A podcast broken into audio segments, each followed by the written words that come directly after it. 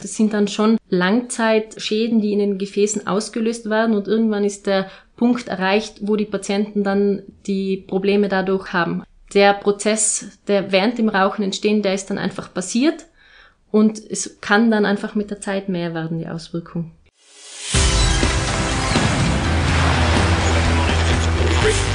Gut zu wissen, der Erklärpodcast der Tiroler Tageszeitung.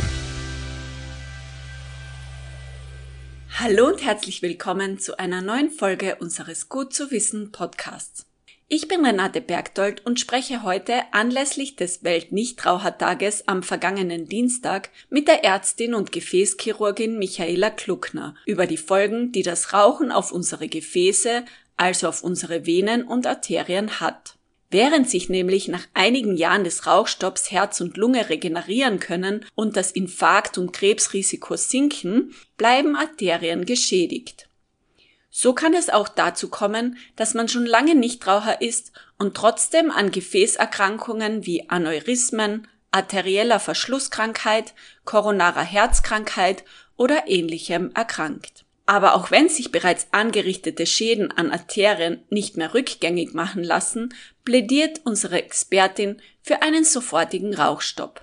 Welche gesundheitlichen Vorteile man davon hat, warum auch E-Zigaretten und Nikotin-Kaubbeutel keine gesündere Alternative sind und warum man durch Passivrauchen noch Jahre später schwere Gefäßerkrankungen erleiden kann, erklärt Michaela Kluckner im Interview. Bevor wir aber in unser Gespräch starten, gibt es wie gewohnt fünf Fakten zum Thema, die gut zu wissen sind. Etwa jede fünfte Österreicherin oder jeder fünfte Österreicher rauchen täglich. Tabakrauchen inklusive Passivrauchen ist in Österreich gemäß aktueller Schätzungen für 16 Prozent aller Todesfälle verantwortlich. Im europäischen Vergleich liegt Österreich bei den täglich Rauchenden über dem Durchschnitt. Der Anteil der Rauchenden, die im vergangenen Jahr erfolglos versucht haben aufzuhören, ist hoch. Bei einer Befragung gaben 36 Prozent der täglich Rauchenden an, dass sie mit diesem Laster aufhören möchten. Das entspricht hochgerechnet rund 57.000 Personen. Rund 40 Prozent der Aufhörwilligen sind übrigens Frauen, größtenteils zwischen 30 und 59 Jahre alt. Ein Viertel der täglich Rauchenden hat bereits vor dem 15. Lebensjahr angefangen zu rauchen. E-Zigaretten stellen keine sinnvolle Option für den Rauchausstieg dar, wie neueste Studien zeigen. Österreichs Lungenärzte weisen darauf hin, dass sogar gegenteilig die Nikotinsucht verstärkt werden kann. Darüber hinaus enthalten E-Zigaretten und erhitzte Tabakprodukte eine Vielzahl von giftigen Substanzen und Teer in vergleichbaren Mengen wie herkömmliche Zigaretten was angesichts der vielen negativen Auswirkungen von Nikotin auf das Herz-Kreislauf-System genauso schädlich ist wie herkömmliche Zigaretten. Rauchen schadet übrigens auch der Umwelt.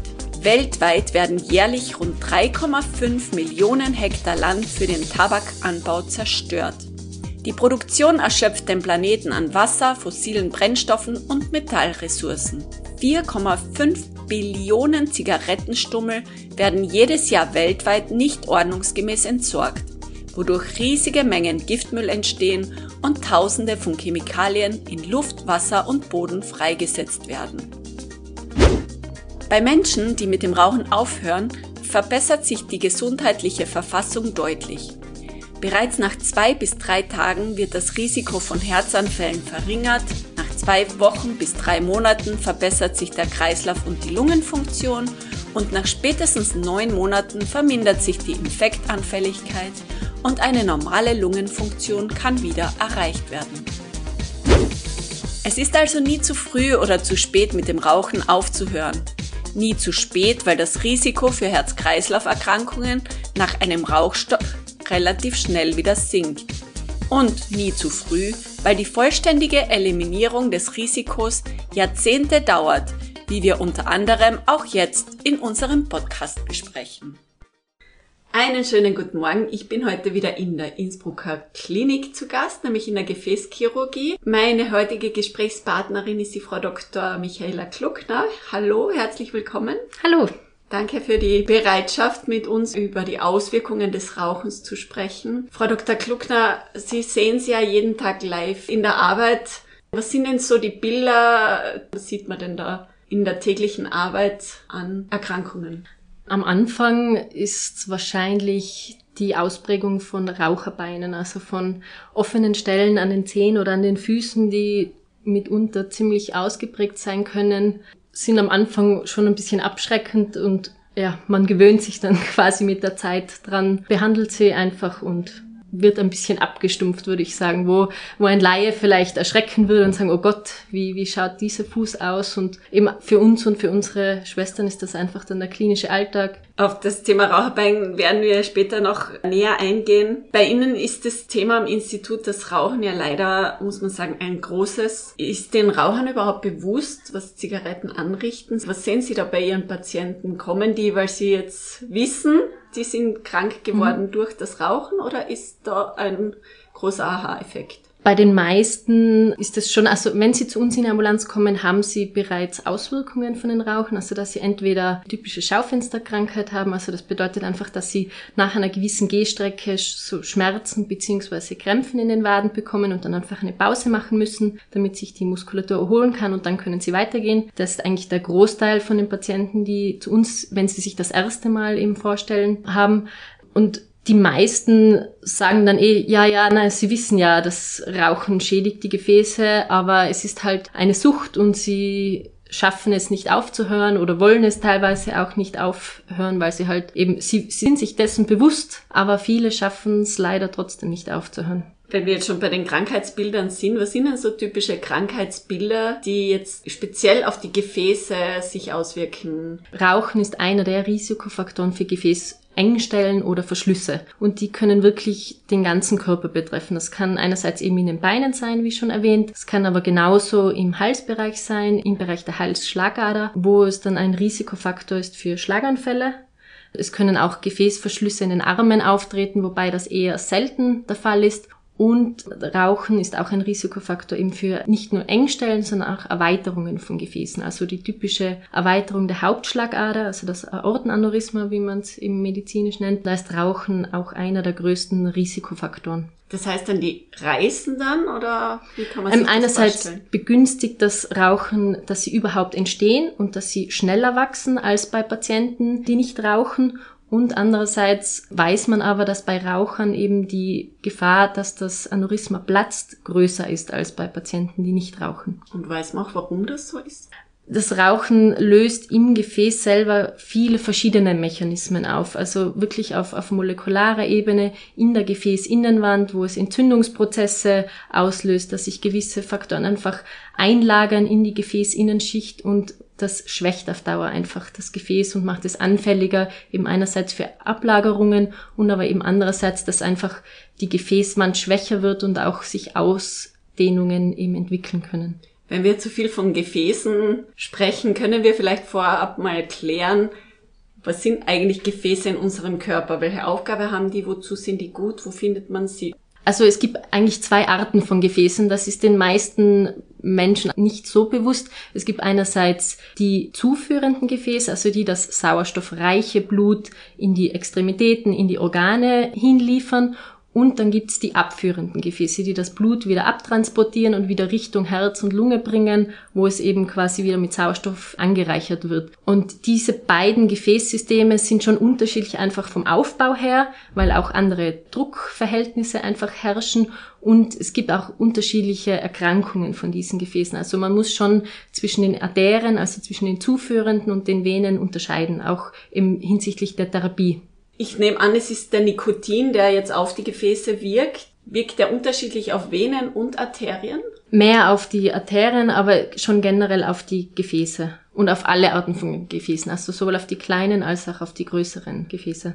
Und wie wirkt dieser Nikotin? Was macht der da in diesen Gefäßen? Einerseits eben löst es so Entzündungsprozesse aus. Also man sieht dann, dass zum Beispiel so Makrophagen, das sind so spezifische Zellen vom Immunsystem, dass die mehr aktiviert werden. Es werden mehr Radikale gebildet. Es gibt auch Studien, die eben zeigen, dass sich mehr Blutfette, also Lipide in der Gefäßwand einlagern durch das Rauchen und auch eben die Schichten selber vom Gefäß, also das Kollagen und so, das wird alles beeinflusst. Gibt es eigentlich eine statistische Erfassung, wie viel Prozent der Patienten, die ihr hier betreut, Raucher sind? Also eine statistische Erfassung nicht von den Schätzungen her würde ich sagen sicher 80 bis 80 bis 90 Prozent haben zumindest einmal geraucht. Also dass sie sagen, in meiner Jugend habe ich ein paar Jahre geraucht und wirklich ein großer, großer Teil ist immer noch, sind aktive Raucher. Oh, das ist aber ein guter Stichpunkt. Ich habe mal geraucht. Ab wann ist denn tatsächlich Rauchen schädlich? Ist es schon nach den ersten, nach der ersten Packung Zigaretten so, dass man Auswirkungen erkennen könnte? Mhm. Oder dauert es Monate, Jahre? Die Frage bekommen wir öfter, aber da gibt's keine definitive Antwort, weil eben, also Rauchen ist einer der Risikofaktoren, aber nicht nur. Also es gibt ganz viele verschiedene Faktoren, die da mit reinspielen. Es gibt auch Patienten, die seit 50 Jahren zwei Packungen am Tag rauchen und nie ein Problem mit den Gefäßen bekommen. Da gibt's verschiedene Faktoren, wie insgesamt auch der Lebensstil. Hat man einen Bluthochdruck, das spielt eine große Rolle. Eben die Blutfette insgesamt spielen auch eine große Rolle. Auch eine familiäre Belastung. In manchen Familien gibt's einfach vermehrt Gefäßerkrankungen, wo schon Mutter, Vater und Geschwister unter Gefäßproblemen leiden. Und wenn man dann noch zusätzlich raucht, kann das eben dann quasi etwas zu viel sein. Und weil Sie es vorhin angesprochen haben, wenn man jetzt aufhört, sagen wir, man hat in der Jugend geraucht, zehn Jahre lang, hört dann auf, kann es sein, dass man dann nach einer Pause, weiteren zehn Jahren zum Beispiel, dann erst erkrankt? Es kann schon sein. Also eben, es sind meistens Langzeitfolgen die auftreten. Also wir haben auch Patienten, die sagen, ja nein, jetzt rauche ich eigentlich schon seit fünf oder zehn Jahren nicht mehr. Also ich verstehe es einfach nicht, warum ich jetzt das Problem habe. Aber sie haben zum Beispiel vorher 30 Jahre lang stark geraucht. Also es sind dann schon Langzeitschäden, die in den Gefäßen ausgelöst werden und irgendwann ist der Punkt erreicht, wo die Patienten dann die Probleme dadurch haben. Der Prozess, der während dem Rauchen entstehen, der ist dann einfach passiert und es kann dann einfach mit der Zeit mehr werden, die Auswirkung. Kann man das eigentlich explizit feststellen? Kann man jetzt, wenn die jetzt zu euch kommen, sagen, das kam vom Rauchen? Oder ist es so, dass man sagt, könnte vom Rauchen kommen? Dass es wirklich jetzt einen Test gibt, wo man sagt, okay, diese Gefäßerkrankung ist durch Rauchen ausgelöst und die andere nicht, das gibt's nicht. Man weiß einfach, was die Risikofaktoren sind und man zieht dadurch Rückschlüsse ich schätze, es kommen viele Patienten, die diese Rückschlüsse eben nicht ziehen, die sich gar nicht erklären können, warum sie plötzlich erkranken. Ja, und eben auch die Einsicht. Eben viele sagen dann, ja, aber ich habe einen Bekannten, der raucht genauso lange wie ich und der hat nichts an den Gefäßen, also glaube ich nicht, dass es durchs Rauchen auftritt. Also das gibt's schon auch. Können Gefäßerkrankungen auch genetisch entstehen oder ist die Prädisposition meistens durch Lebensumstände? Nein, es gibt schon auch genetische Erkrankungen, die Gefäßerkrankungen auslösen, zum Beispiel eben gerade also so Ausweitungen von den Schlagadern, wenn man zum Beispiel Bindegewebserkrankungen hat, die sind ein hoher Risikofaktor einfach zur Ausbildung. Aber es gibt eben auch so familiäre Sachen wie zum Beispiel hohe Blutfettwerte. Also die Patienten ernähren sich gesund und sagen, sie essen fast kein Fett und haben trotzdem Blutfettwerte, die viel zu hoch sind. Und das sind genetische Faktoren, wo es gewisse Prozesse gibt, die dann zu hohen Blutfetten führen. Wie gesagt, Rauchen ist einer der Faktoren, aber nicht nur der einzige. Wie bemerkt man denn, ob man an einer Gefäßerkrankung leidet? Sie haben vorhin schon diese Schaufensterkrankheit angesprochen, mhm. gerade bei Rauchern halt genau. sehr typisch. Eben klassisch auch an den Herzkranzgefäßen, dass man bei Belastung zum Beispiel eben einen Druck auf der Brust spürt oder dass es dann eben leider erst durch einen Herzinfarkt selbst bemerkbar wird. Eben an der Halsschlagader kommt man oft im Rahmen von der Vorsorgeuntersuchung drauf, dass da ähm, Engstellen vorhanden sind, aber meistens erst durch die Folgeerscheinungen, also dass der Patient wirklich irgendwelche Auswirkungen durch die Gefäßschäden bemerkt und dass man dann genauer nachschaut. Es sind meistens nämlich nicht nur ein Gefäßgebiet betroffen, sondern mehrere. Also der Großteil unserer Patienten hat jetzt zum Beispiel nicht nur an den Beinen Gefäßverschlüsse, sondern eben auch mit dem Herz Probleme. Und kann das Gehirn auch betroffen sein? kann auch betroffen sein, eben gerade wenn Engstellen an den Halsgefäßen vorhanden sind oder auch im Kopf selbst, kann das schon Auswirkungen haben, wie eben Schlaganfälle. Gehen wir mal weiter, wie besprochen, zum Raucherbein. Eben diese Schaufensterkrankheit, man hört das immer wieder, aber was ist denn das wirklich? Durch Engstellen oder Verschlüsse im Gefäß kommt einfach weniger Blut in die Muskulatur, als sie benötigt wird, gerade wenn man sich anstrengt. Also dann ist der Sauerstoffbedarf im Muskel höher, als was das Blut hinbringen kann, einfach dadurch, dass der Fluss in den Gefäßen so limitiert ist und dadurch beginnt die Wadenmuskulatur sich zusammenzukrampfen. Das erzeugt dann den Schmerz, dann muss der Patient stehen bleiben, dann durch die Ruhedurchblutung, also die dann quasi trotz den Engstellen nach unten rinnt, kann sich die Muskulatur wieder erholen, dann vergeht der Schmerz und dann kann der Patient wieder eine gewisse Strecke weitergehen, bis es wieder auftritt. Und wird es dann im Zeitverlauf schlimmer, nämlich? Es ist leider eine chronische Erkrankung und bei den meisten wird es schlimmer. Vor allem eben, wenn man die Risikofaktoren wie eben Rauchen, Bluthochdruck, Blutfette nicht in den Griff bekommt und alles unkontrolliert weitergeht, dann schreitet die Erkrankung mit der Zeit einfach fort. Einerseits können dann Ruheschmerzen auftreten, das heißt einfach, dass schon in Ruhe das Gewebe zu wenig Blut bekommt und der nächste Schritt sind dann eigentlich eben offene Stellen, dass das Gewebe so minder versorgt ist, dass offene Stellen entstehen. Das können durch minimale Traumen sein, zum Beispiel bei der Nagelpflege, dass man sich versehentlich beim Nägelschneiden hineinschneidet. Das ist dann eine ganz kleine offene Stelle, dann kommen Keime dazu und durch die schlechte Durchblutung ist dann auf einmal der ganze Zeh entzündet. Oder klassisch durch Schuhe, dass Druckstellen entstehen oder Blasen entstehen und einfach durch die eingeschränkte Durchblutung kann der Körper das nicht heilen, wie er es normalerweise tun würde und so entstehen dann klassischerweise die offenen Stellen. Und was passiert dann weiter? Wenn die Durchblutung nicht verbessert werden kann, ist es meistens leider so, dass die offene Stelle nicht zuheilen kann. Im Gegenteil, dass es meistens immer größer und größer wird und dass, wenn man an der Durchblutung nichts besser machen kann und eben Keime dazu kommen, verliert der Patient entweder Zehen oder eben im schlimmsten Fall den Unterschenkel. Also dass es wirklich zu, zu großen Amputationen kommt, was natürlich für den Patienten ein großer Einschnitt ist, weil man einfach in seiner Mobilität und in seiner Freiheit dann eingeschränkt ist. Vorher kommt aber die Gefäßchirurgie Gott sei Dank noch ins Spiel. Wie kann man sich das vorstellen? Unser Ziel ist es einfach dann wieder mehr Blut in das Bein oder je nachdem welches Gefäßgebiet betroffen ist zu bringen. Und da gibt's verschiedene Möglichkeiten. Einerseits kann man mit Medikamenten arbeiten, also dass man eine Blutverdünnung gibt, einfach um das Blut quasi dünner zu machen, damit es besser fließen kann. Und dann, um wirklich mehr Blut in die Extremität zu bekommen, einerseits, dass man eine Bypass-Operation macht, also so Bypässe, wie es am Herzen auch gibt, kann man genauso am Bein einbauen quasi, also dass man das verschlossene Gefäßsegment einfach überbrückt. Mittels, da gibt's entweder Kunststoffprothesen oder man verwendet die eigene Vene.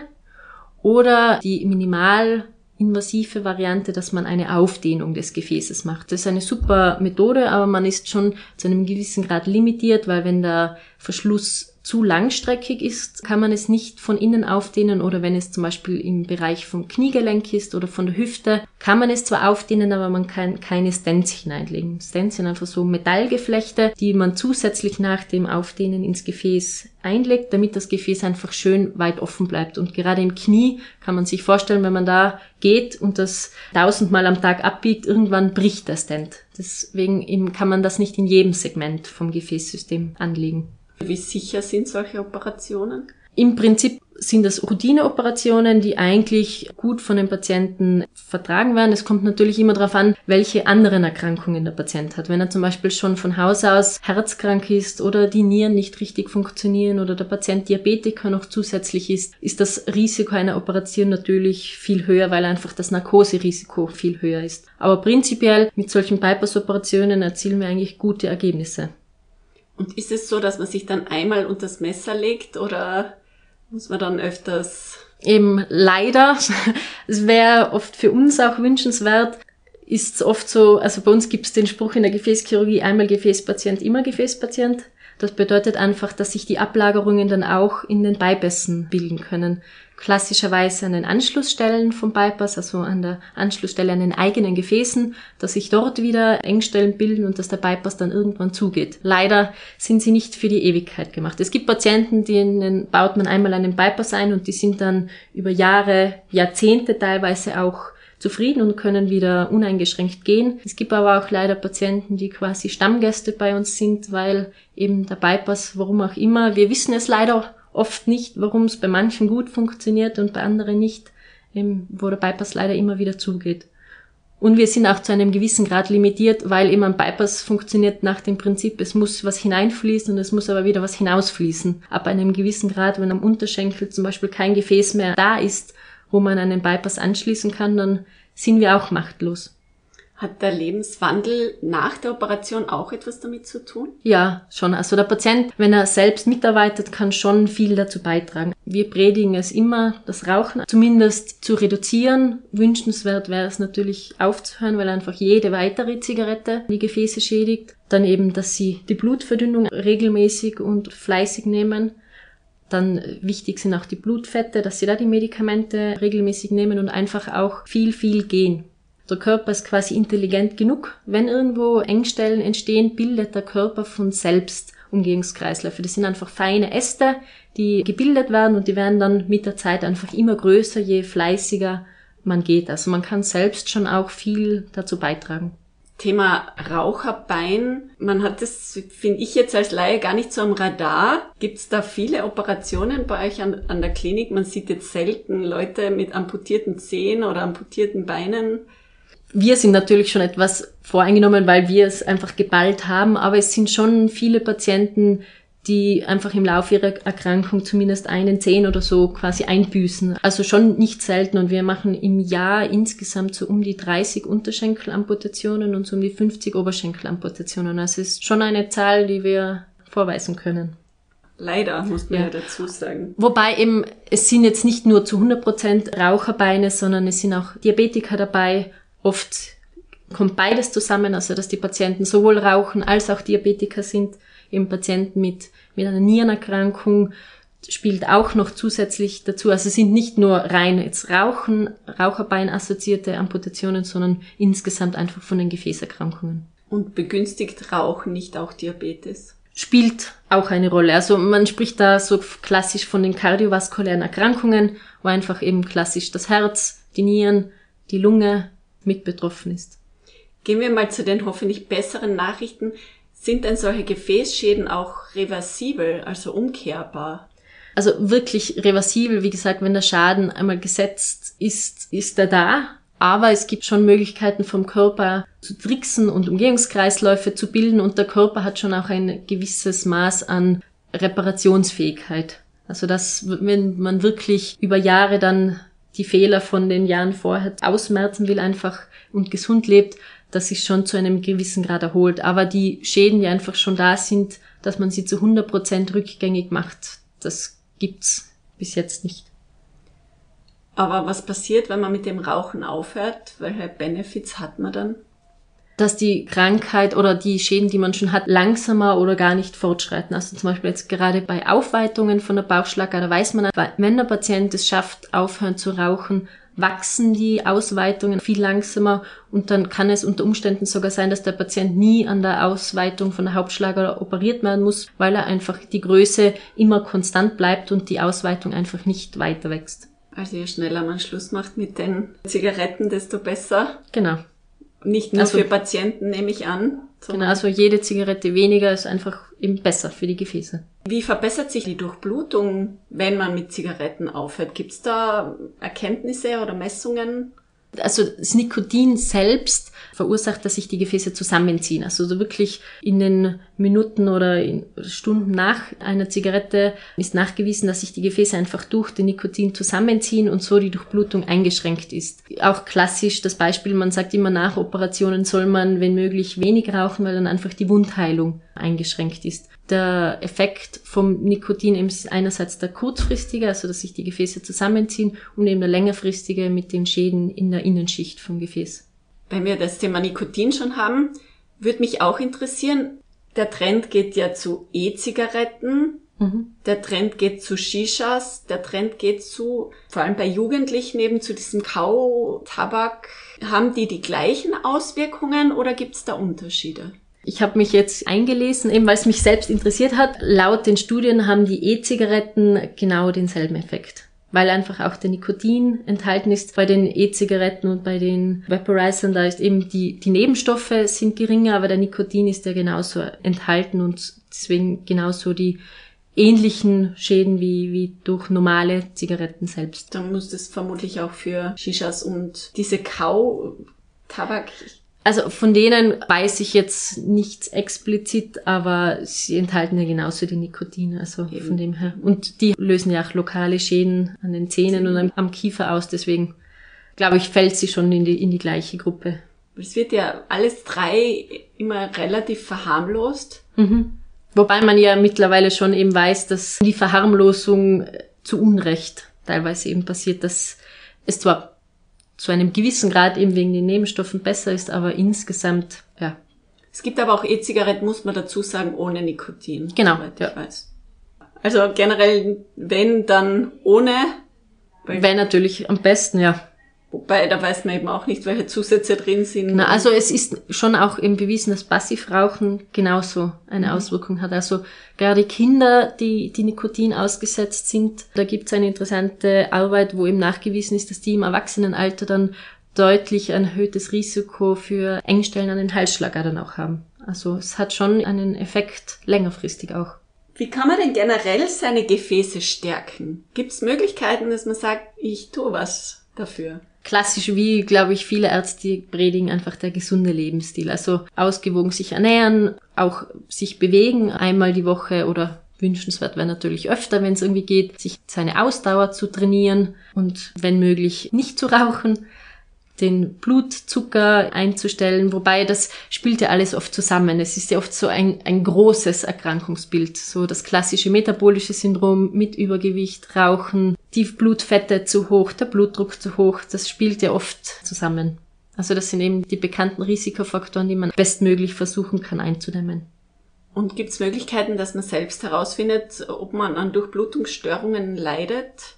Es gibt Patienten, die haben Verkalkungen, aber sie spüren nichts davon. Und bei uns werden wirklich nur die Patienten behandelt, die wirklich unter den Auswirkungen schon leiden. Das heißt, wenn man irgendwo eine leichtgradige Engstelle hat, wird sie aber trotzdem nicht behandelt, sondern erst, wenn Einschränkungen zum Beispiel in der Gehstrecke vorhanden sind, weil, wie gesagt, Leider sind unsere Eingriffe, Aufdehnungen oder Bypässe nicht für die Ewigkeit gemacht. Und je länger man es einfach hinauszögern kann, bis man etwas am Gefäßsystem operieren oder intervenieren muss, desto besser ist es. Wenn jetzt Patienten zu euch kommen, was ratet ihr denen, wie sie es mit dem Rauchen schaffen, aufzuhören? Das handhabt jeder von uns so ein bisschen unterschiedlich, aber die Patienten werden einfach generell darauf hingewiesen, dass das Rauchen die Gefäße schädigt und jede weitere Zigarette die Gefäße schädigt und dass sie, wenn möglich, einfach versuchen sollen, es für einen ersten Schritt zu reduzieren und dann ganz aufzuhören. Es gibt hier in der Klinik auch eine Raucherberatung. Das wird den Patienten auch angeboten, dass sie sich dort melden können. Zu einem gewissen Grad hat der Patient auch einfach eine Selbstverantwortung. Also wir zwingen keinen dazu, wir bieten es an, aber es ist auch zu einem gewissen Grad jeder für seinen eigenen Körper verantwortlich. Also eben, wie gesagt, die meisten Patienten wissen ja, dass es schädlich ist und dass es einfach Langzeitfolgen hat. Und wir bieten es ihnen an, aber der letzte Schritt muss dann schon vom Patienten selbst kommen. Ein guter Ausstieg. Frau Dr. Kluckner, danke für Ihre Expertise. Bitte gerne. Das war Gut zu wissen, der Erklärpodcast der Tiroler Tageszeitung.